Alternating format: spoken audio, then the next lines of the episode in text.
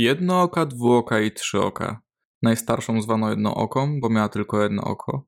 Druga córka nazywała się dwuoka, miała dwoje oczu. Natomiast najmłodsza z córek urodziła się z trogiem oczu i zwali ją trzyoką. Dwuoka nie odbiegała niczym od ludzi i nie wyróżniała się spośród ich. Właśnie przez to matka i jej siostry nie mogły jej znieść. Pewnego dnia dziewczyna z dwojgiem oczu przesiadała na wzgórzu i zaczęła płakać. Wten obok niej pojawiła się mądra kobieta i zapytała: Dwuoka, dlaczego płaczesz? Dziewczyna odparła: Płaczę, ponieważ jestem taka jak inni ludzie. Mam dwoje oczu. Moja matka i siostry nie mogą mnie za to znieść. Każą mi chodzić w łachmanach i jeść ostatnie okruszki jedzenia. A to tak mało i zawsze jestem głodna. Otrzyj swoje oczy, powiedziała kobieta. Podaruję ci kozę. Ale nie może ona być pośród innych kus. Poproś ją o jedzenie, a ona ci go da tyle, ile tylko będziesz chciała. Kiedy zjesz wystarczająco, powiedz kozie, by zniknęła. Kobieta odeszła, ale została koza. Dwuoka poprosiła. Droga kusko, czy podarujesz mi trochę jedzenia? Nagle pojawił się stół cały wystawiony przepysznym jedzeniem. Dwuoka ucztowała, a kiedy miała już pełen brzuch, zwróciła się do kozy. Droga kusko, niech teraz jedzenie zniknie. I nic nie zostało z tej uczty. Matka zauważyła, że dwuoka przestała jadać w domu i nakazała jednookiej dołączyć do siostry na pastwisku. Dwuoka dopilnowała, żeby szły dłuższą drogą, a gdy znalazły się na pastwisku, zaproponowała. Siostro, siądźmy tu i odpocznijmy, a ja zaśpiewam ci piosenkę. Nie minęła chwila i starsza siostra już drzemała. Nie przeszła nigdy w życiu tyle, ile dzisiaj. Młodsza za to posiliła się szybko jedzeniem od kozy. Jednooka niczego nie widziała, więc następnego dnia matka wysłała na pastwisko trzyoką.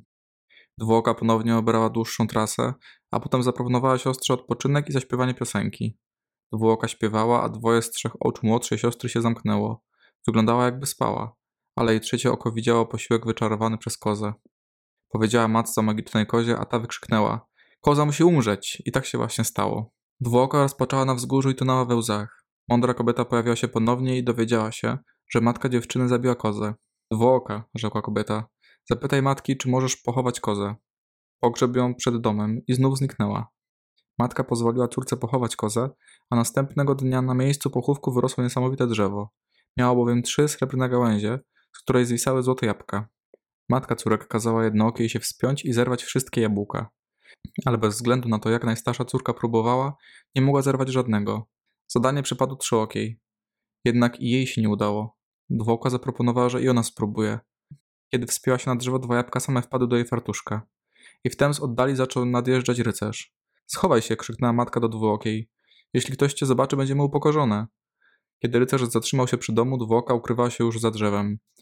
Do kogo należy to drzewo? zapytał zdumiony rycerz. Do nas, odparły chórem dwie siostry. Jeśli chcesz, podarujemy ci gałązkę. Jednak pomimo licznych prób nie udało im się zerwać obiecanej gałązki.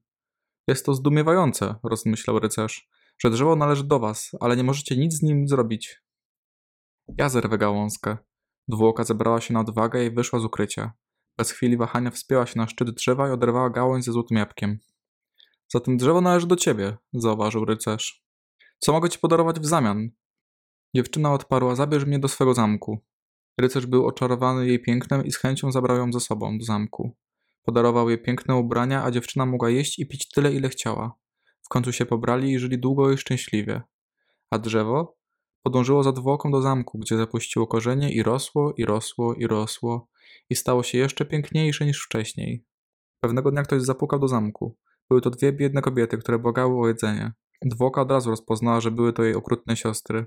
Dała im jednak jedzenie i schronienie, a one bardzo żałowały swego zachowania. Dwuoka postanowiła im wybaczyć, za co były dozgodnie wdzięczne.